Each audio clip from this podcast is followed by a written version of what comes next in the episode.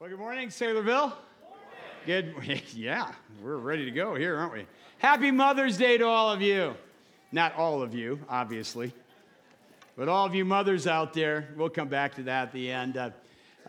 We invite you to find I've been calling it the Gospel of Luke, not Luke, Ruth in the Old Testament. Go to Ruth. I call it gospel because there's good news. You know, the Old Testament has many pictures or types of Jesus, our Redeemer, and this is one of the most powerful pictures in all of the Old Testament, namely in the individual we're going to meet today. His name is Boaz. But happy Mother's Day to all of you that are mothers, and we have a mother in our story, so that qualifies it. Worth preaching, I guess. And another woman who could only dream to be a mother, probably has died to ever becoming one. I'm talking about Ruth. But both Naomi and Ruth, I just alluded to, are going to discover what every mother and everyone else needs to discover. You need more than a son. You need a Redeemer. And most of us studying the drama of Ruth, and it is a drama, are like the audience I referred to last week, to refresh your memory, of the ancient Chinese who would oftentimes in their plays, they'd have an audience, and the audience would be looking. Remember the two levels. Level one would be the current event, the now, in the act, in the drama. There would be actors on level one, and off to the side was a level two, different actors representing the other actors in the future. Level two was the future. And that's where a lot of us, maybe even most of us, who've read the story of Ruth, you've studied the story of Ruth, you know what's going to happen here, right? Amen? Some of you are going, I haven't read ahead. Whatever. That's great. But for those of you who have, okay, then this morning I want you to go deeper in this story, to discover our providential God and to become more aware of him and to be able to see God, not visually, but to know that he is there, to be very much aware of him in every moment and even the simple moments, moments where most of us would be unaware of his acting in our lives. There are so many fascinating things about Luke chapter 2, and why am I stuck on Luke here? Ruth chapter 2, and I can't really go into all these, lots of comparisons. But one interesting thing is in chapter 1 covers 10 years. Chapter 2, one day. And what a day. So you have Naomi, the mother-in-law, who's destitute now. She left full, went down to Moab, became empty. She lost a husband. She lost both her sons. She comes back with one foreign daughter-in-law, Ruth. And she's even renamed herself. Don't call me Naomi, which means beautiful. Call me Mara, which means bitter. And we talked about bitterness. That was big for many of you last week. Some of you are still stuck there. You need to get out of bitterness. But Naomi has not just turned, but she has returned. And that's what we have to do if we're going to get right with God. Those of you who know him, it's not enough to turn. You've got to return home. Home is a good place to be. Would you agree? And so with that in mind, we pick up the story. They've entered into Bethlehem. There's a big buzz going on about this. And chapter 2 says, now Naomi had a relative of her husband, a worthy man of the clan of Elimelech, whose name was, say it, Boaz. And Ruth the Moabite said to Naomi, let me go to the field and glean among the ears of grain after him, in whose sight I might find favor. And she, that is Naomi, said to her, go, my daughter. So she set out and went and gleaned in the field after the reapers. And she happened, lucky her, to come to the part of the field belonging to Boaz, who was of the clan of Elimelech, okay? So, a little background here. In Bible times, and in both Leviticus and in Deuteronomy, the Jews were instructed that when they harvested, they were not to go row to row. They weren't to go corner to corner. They were to leave the edges, and if they were harvesting olives, shake the tree, but leave the stuff that's still there. If you were doing grapes, the same thing. And if you were a wealthy farmer, you would leave up to 25% of your field unharvested. Is there any wonder that the poor would be right behind you, right? So that was the law, and those who loved God, but these were the days of Judges, so not many did, obeyed that law. So just to tell you, God has always been concerned for the poor.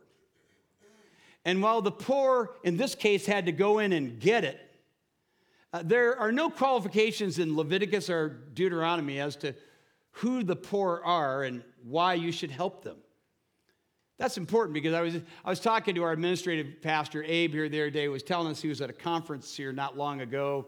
It was a large conference, and right outside the conference was a guy with his crutches, disheveled, hat in hand. People were putting money in there. He's a beggar.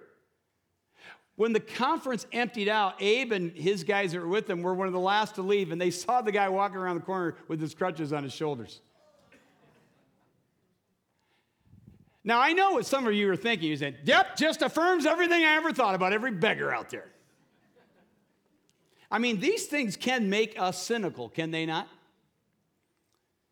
But if I see a man in a wheelchair begging, I don't then wonder if he has some cleverly devised plan to extract my money with a Lexus around the corner. And while I have to admit it takes a pretty depraved mind to prey upon the good, mercies of common man, the common grace that God gives many people, to assume the lowest place in society to get that money. That's pretty depraved, but you got to admit it's also pretty impressive pulling that off. On the other hand, how is that any different from some of you right now, here or watching online? How are you any different? You come to church as if you're hungry and in need of God. And you leave here as prideful and self-reliant.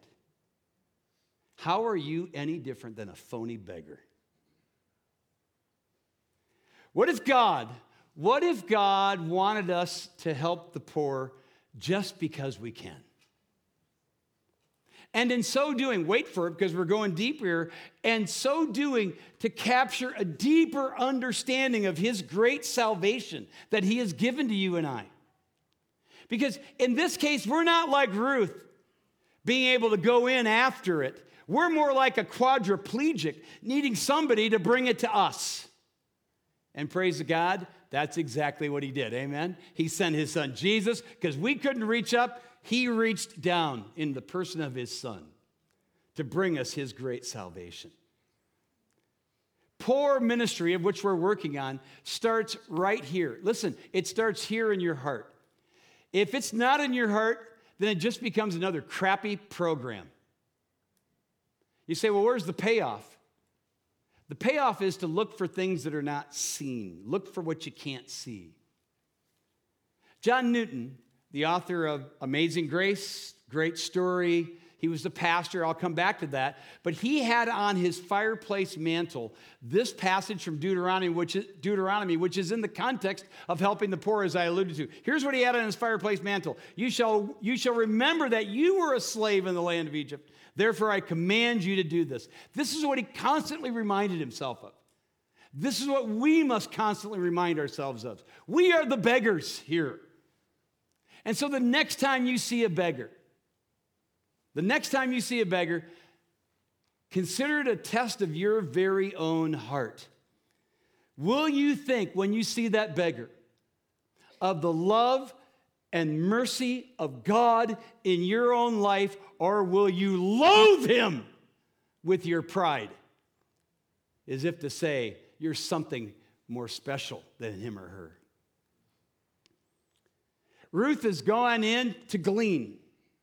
Gleaning was hard work. The word glean is used 12 times. It's a key component and theme in this chapter. But she's working by faith. She has to be. Think about it. She has no family. She has no friends. She has no ethnic ties. She's a Moabite in a Jewish land now. And no protection from the abuses of men. Why do I point that out? Because these are the days of the what? of the judges, when everyone did that which was right in their own eyes. You want to know how bad it was? In Judges 19, you have a Levite, goes into a Jewish town, has a concubine. The concubine is used and abused by the men of that city until she is dead. The Levite, knowing how bad things are in Israel, and you take, what will it take to provoke our people? I got an idea. He chopped her into 12 pieces and sent her via Old Testament mail to the 12 tribes of Israel. That provoked him to action. But that just shows you how bad things were. And here you have Ruth acting in faith. By the way, here's a question. Why didn't Naomi join Ruth? Have you ever wondered that? Were we to think of Naomi as old and decrepit? She was probably in her upper 40s or middle 50s. She still had some gas in her tank, okay? So why didn't she accompany? If two are better than one, as the scripture says, why did she not accompany Ruth? Plus, two women together would have discouraged the bad guys. So why didn't she go? Now, the short answer is, we don't know. We're not told. The speculative answer, my answer is, she'd given up. Remember, she'd already changed her name. She's bitter. She'd given up, and depression had sucked the passion right out of her life. Depression sends people to bed, not to the field, to glean. And if you notice in verse 2, you got to love it. So she chooses a field randomly, and look at it happened. See it there? You should underline. It just so happened. The Hebrew says, as chance chanced. We'd say, as luck would have it. Actually, this is providence. This is God moving his players into place to get his will done. Amen? I alluded to this story a few years ago, but I never shared the whole story with this, so I'll share it with you now on the providence of God and trusting him. So I was in a coffee shop one day, and this wealthy man from the community, claiming to be a Christian, talked to me. I was telling him about our church plants and what was going on there, and I named one of our church plants where it was. He goes, I've got property. I've got empty property. There'd be a great place to establish a building and a place for a church right in the area where one of our church plants was. And I looked at him. I said, are you suggesting you'd be willing to give us some of that property? He said, Pat, that's what I do. Can you imagine how excited I was? I was so jacked. I went and told all the other guys. It was so cool. We're making plans even. And by, this guy utterly and completely reneged on what he said to me. And I was a little bitter about the whole thing, to be candid. But what could I do? A couple weeks later, I'm pulling out of that same coffee shop. Out into the road, there's a big SUV in front of me, and all of a sudden, it starts backing up toward me. I couldn't slam it into reverse quick enough, and bang, she hit me. Hit me hard. Cracked my bumper. And so I got out of the car. The poor gal felt terrible. I mean, her husband was actually pulling in as she was going out, so she instinctively backed up to talk to him. That's how she hit me. Her husband? The guy that reneged on the deal. So now I got him. I'm standing there smiling. There's a big crack in my bumper. Yeah, that's a crack there. You see that messed up bumper thing? The guy goes and pulls out a big old wad of money. I kid you not. Whoosh, takes out a $100 bill. He goes, will that take care of it? I'm holding the $100 bill. I'm going, no. He goes, hey, I got people. I got guys who can fix this. You don't need to turn this into your insurance. And I'm thinking, oh, maybe I do need to turn this into my insurance. I'm really enjoying this moment, to be honest with you. Next thing I knew, they were gone. I had the $100 bill in my hand. And I had a really, really bad conscience. Because God was working on me and showing me, really, you want to go here with this? And, I mean, my car was 10 years old. It did have a crack in the bumper. It was a little messed up, but really seriously, it wasn't that big of a deal. So as I was convicted about it, I confessed it to the Lord. I took the $100 bill, I stuck it in an envelope, wrote the guy's name on it, gave it to the teller at the coffee shop, said, when he comes in, just give this to him. And it was over. And I felt way better with that approach than the one that I'd contemplated. A couple days later, I drove here to church, pulled over there on the north side, and I did something I had never done before. I backed in. I never backed in over here. I just pulled in, nosed in like most people did. But for some reason, I just backed in. I can remember getting out of the car thinking, why did I back in? And I just walked in. I walked into the building. I went to my office. Literally, minutes after I go into my office, one of the gals in the office opens the door and says, Pastor, I hate to tell you this, but the school bus just drove by and hit your car. Yeah. And guess what it took off? Just my bumper. The entire bumper. And nothing but the bumper. And I went out there, and I just smiled. I just said, God, you're so cool. This is really cool.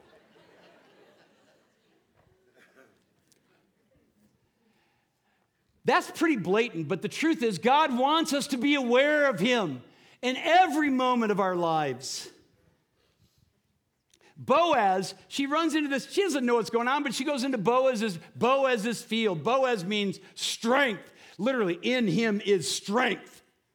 Later on, Solomon builds the temple, puts these massive pillars, two of them, right in front of the temple, and they're so cool, they're so magnificent, he names them, and he names one of them Boaz. And Boaz is going to come off as pure strength in this story as well. But back to the story, okay? Let's pick it up in Ruth chapter 2 and verse 4 where we left off. And behold, Boaz came from Bethlehem, and he said to his reapers, the Lord be with you. And they answered, the Lord bless you. Remember what day it is? This is so cool. Then Boaz said to the young man who was in charge of the reapers, whose young woman is this? The servant who was in charge of the reapers answered, she's the young Moabite woman who came back with Naomi from the country of Moab. She said, please let me glean and gather among the sheaves after the reapers. So she came. She's been doing this all day. Took a couple of breaks. That's about it. Remember what day it is? It's the day of the Judges, right? And yet, when Boaz shows up, he doesn't say, yo, yo, or what's up, or sup. What does he say? The Lord be with you. And what do they say in response? Hey, the Lord bless you. That is so cool. What a sanctuary this place must have been. In the midst of a terrible time in history, there was a place of holiness and where holiness resided. Not in a temple, they're not in a synagogue, they're certainly not in a church. But blessed is the man who makes every place a holy place. I don't mean you're a spiritual prude or a weirdo, but blessed is the man who makes every place a holy place, a place of holiness.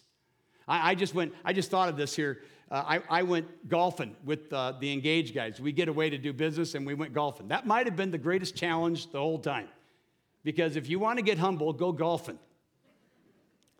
And while we were golfing, it wasn't an altercation, but something happened because we had some super competitive people. Now, I can be competitive, but my golf game does not allow me to be competitive, okay? But there was a moment where it wasn't very holy. But it was super cool to see the holiness of it all take place when the one who didn't respond properly in a moment just saw himself as not being holy and admitted it. So what does it mean to make every place holy? It doesn't mean you make it perfect. Not at all. Holiness isn't perfection. It's reflection in the moment, seeing God and responding rightly. I was at an auction here. It was a few years ago. I was at an auction, and it was packed out. And I was between two guys who were obviously friends, literally shoulder to shoulder, and they were just emitting one profanity, one bomb after another. And it was really disgusting stuff. And finally, there was a lull. A woman goes, hey, what do you do for a living? Normally, I like to stay incognito in these moments, but not this time. I said, well, I pastor a church down the street. They were like, holy, instantly. There was no more profanity for the next 15 minutes. Now, that's just totally superficial, but our holiness has got to come from the inside out, amen? By the way, if you notice just from the reading, verses 5 through 9 even, every reference to the man and every reference to the woman has young man, young women. These are all young men. These are all young women. Everybody's young except Boaz. Tradition says Boaz was 80 and Ruth was 40. I don't think that tradition is accurate, but I'm certain there was at least 20 years between them. And he comes and says, whose is this? Isn't that, he doesn't say who, but whose is this? He's assuming she belongs to somebody. And the short answer from one of his workers, the foreman, says, well, she's nobody, really. She's just a foreigner, but she's out working everybody. And Ruth's reaping gave her away as poor, but still, where did she come from? Whose was she? He didn't recognize her. And in verse 6, the servant says, well, she's the Moabite woman. Remember? Bethlehem was not a large metropolis, okay? It wasn't then. It wasn't in the time of Jesus' day. When the Bible says in chapter 1, verse 19, the whole city was abuzz, don't think thousands, think hundreds at the most. Okay, so Boaz knew about this, but he didn't know Ruth, so his question is legit. I mean, just the other day, somebody was telling me about somebody. You've had that, haven't you, where somebody's telling you about somebody else, and you're going, I have no idea what you're talking about. And then they said something that they'd done, and bang, all the dots were connected. Oh, yeah, I know her. This is what happened to Boaz. He's connecting dots as his servant responds to him. And he's probably thinking things, oh, yeah, I remember Naomi and Elimelech, and they had a couple of boys, didn't they? Yeah, oh, yeah. He's making connections. But if you're thinking as a result, he's checking out Ruth, you know, like, hey. Possible wife here, you'd be wrong. And we pick it up in verse 8. Then Boaz said to Ruth, this is their first verbal encounter. Now listen, my what? He doesn't say, listen, hottie.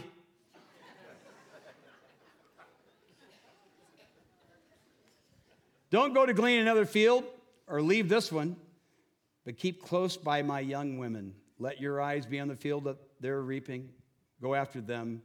Have I not charged the young men not to touch you? And when you are thirsty, go to the vessels and drink what the young men have drawn. Then she fell on her face, bowing to the ground, said to him, why have I found favor in your eyes, that you should take notice of me, since I'm a foreigner? Boaz coughs it up then. I've heard all about you. I've heard the whole story. I've heard the whole shebang. He says in verse 12, the Lord repay you for what you've done, and a full reward be given to you by the Lord, the God of Israel, under whose wings you have come to take refuge. What a beautiful expression. And she said, I have found favor in your eyes, my Lord. You've comforted me and spoken kindly to your servant, though I am not one of your servants. Did you see what he said to her? My daughter. Isn't that cool? And I'm old enough to call half the women in this church my daughter. And my duty and my joy is not only to express the word of God, but to extend the love of God to you in purity and holiness. And Ruth's gratitude, it just explodes, doesn't it? Just beautiful. And she is a picture of how you and I, who come to know the living God, ought to express ourselves, ought to respond to God. I wish I had the joy, I wish I had the euphoria constantly that I had on the day I was saved. I literally walked around the house. I still remember walking around the house with Bible in hand going, I can't believe my sins have been forgiven. I can't believe my sins have been forgiven. I remember that. And how I want that, how we need that, to be like Ruth. Ruth has already provided the most beautiful declaration of faith in chapter 1. Your God will be my God. Where you go, I'm going to go, right? Now Boaz provides us with one of the most beautiful descriptions of faith. You've come to God under whose wings, oh, what an expression, you've come to take refuge. But it gets even deeper and more beautiful. Listen to this, those of you who have already gone to level 2, because you know the next scene. The word wings there, the Hebrew literally conveys this. Are you ready for it? It literally conveys the corner of a loose garment. That's what the word means. The word wings, a corner of a loose garment. You see where I'm going here? The next time we see Ruth, she will ask Boaz to physically do what God has spiritually done for her. As if to say, she's going to come to Boaz in that, barn room, and she's going to say, God has covered me with his love. I'd like you to do the same. How cool is that? Boaz doesn't come on to Ruth, but he does protect her, and soon enough he'll do so with his love. And he puts what one person calls the first anti-sexual law laid down in history. I've told everybody not to touch you, right? And then in verses 14 through 16, Boaz just pours it out on her, gives her an abundance of food and enough for weeks. But let's pick it up in verse 17, shall we? Verse 17. So Ruth gleaned in the field until evening, and she beat out what she had gleaned. It was about an ephah of barley. I'll come back to that. And she took it up and went into the city.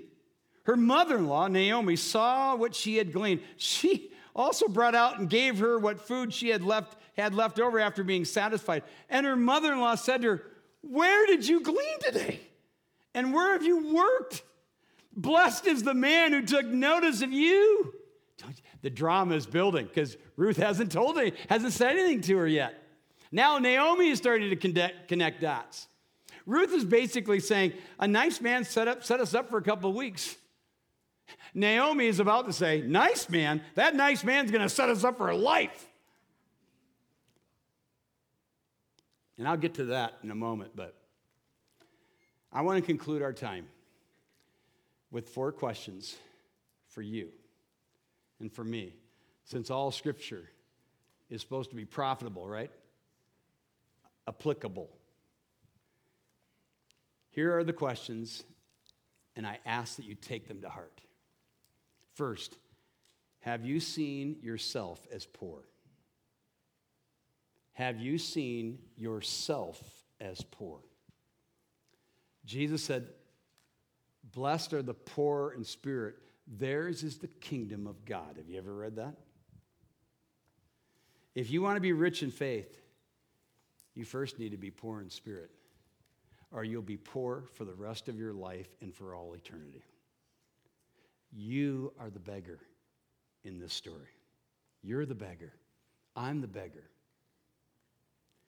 Only those poor in spirit hunger after God. And you got to be hungry to hunger, right? William Cowper, it looks like Cowper, he was he wrote many great poems and hymns of the faith. In the middle 1700s, John Newton, referred to earlier, was his pastor and encouraged him to write these things. But what a lot of people don't know is that Cowper suffered greatly with depression and even sanity. But he would tell us that during his darkest times came his brightest works. I say it to you again. During his darkest times came his brightest works. Listen to this poem that he wrote titled, "For the Poor." Now, it's a long poem. I'm just going to give you the last stanza of the poem where he wrote, "To Jesus then," that is in light of your poverty, "to Jesus then your trouble bring, nor murmur at your lot. While you are poor and he is king, you shall not be forgot." I ask you again, have you seen yourself as poor? You have to, if you want to enter into the kingdom of God. Secondly, is the joy of the Lord your strength? Boaz means strength. And what a joyful man he was, right? The Lord be with you. The Lord bless you. Remember that? And Nehemiah saying to the Jews in Jerusalem after they built the wall, the joy of the Lord is what? It's your strength. The ephah, what all of this barley that had been given to Ruth amounted to, estimate somewhere between 29 and 50 pounds. And I'm sure she didn't live next door. That she would take home. I mean, we're not told what Ruth. I know she's depicted as pretty. We're not told that she might have looked like Olga for all I know.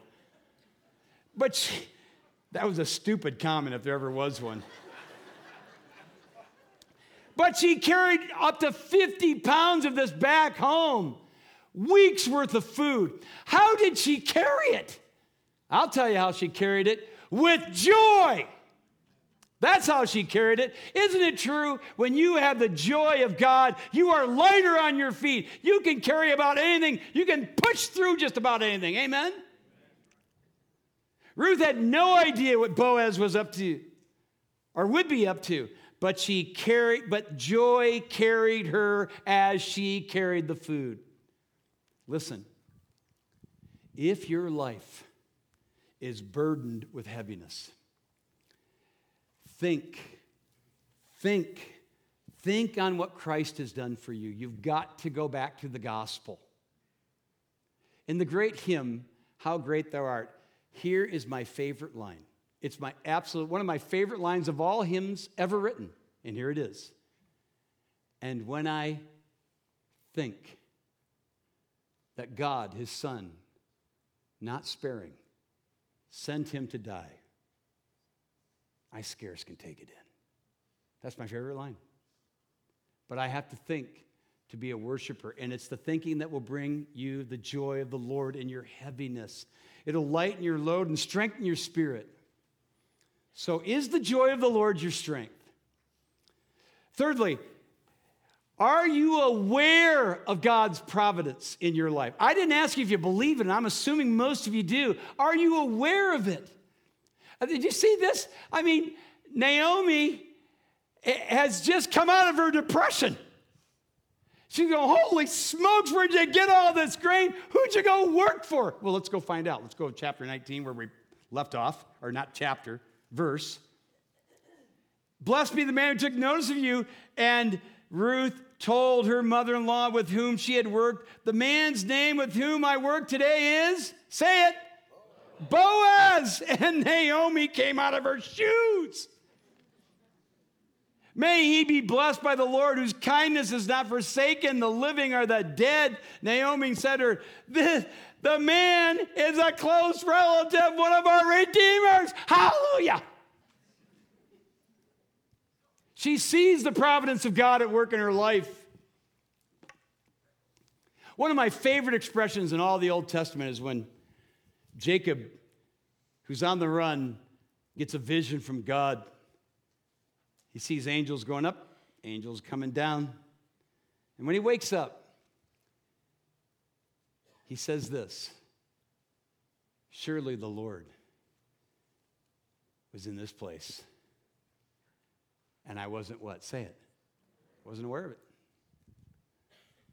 That's half our problem right there. That's half your problem right there.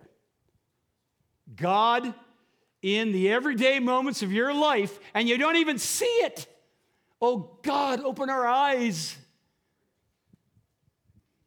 so that we can see what he's doing in our lives. He wants you to see this. Are you aware of God's providence? And finally,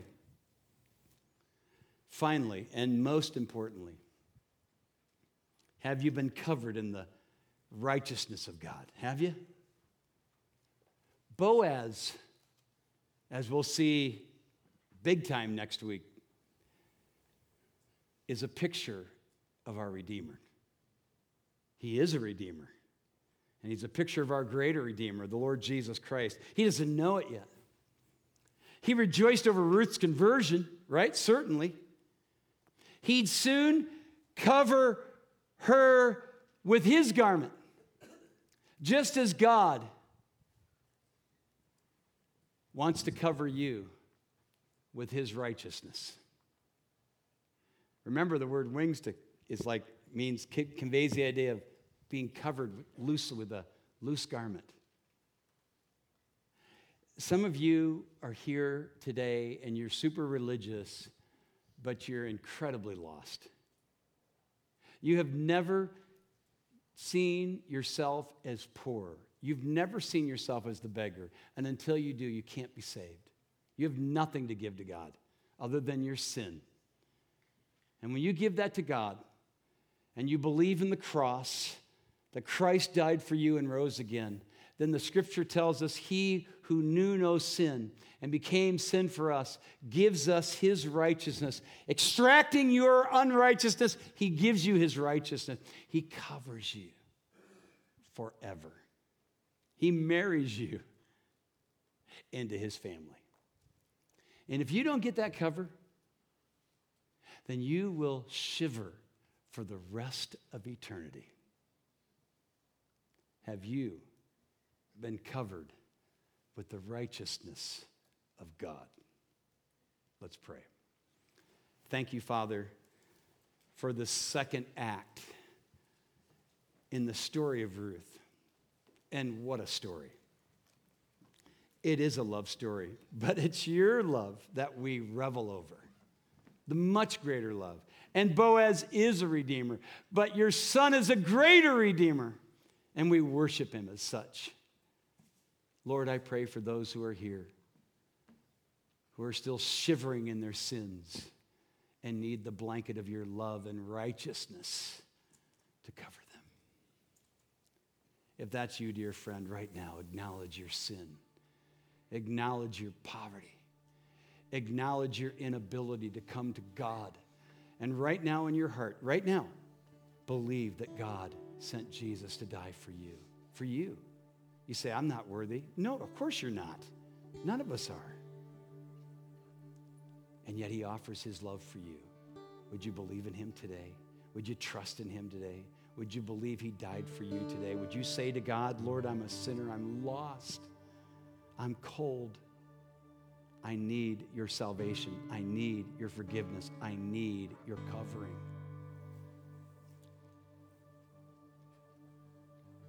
And then, God, I pray that you would send those in this room and watching online out into the world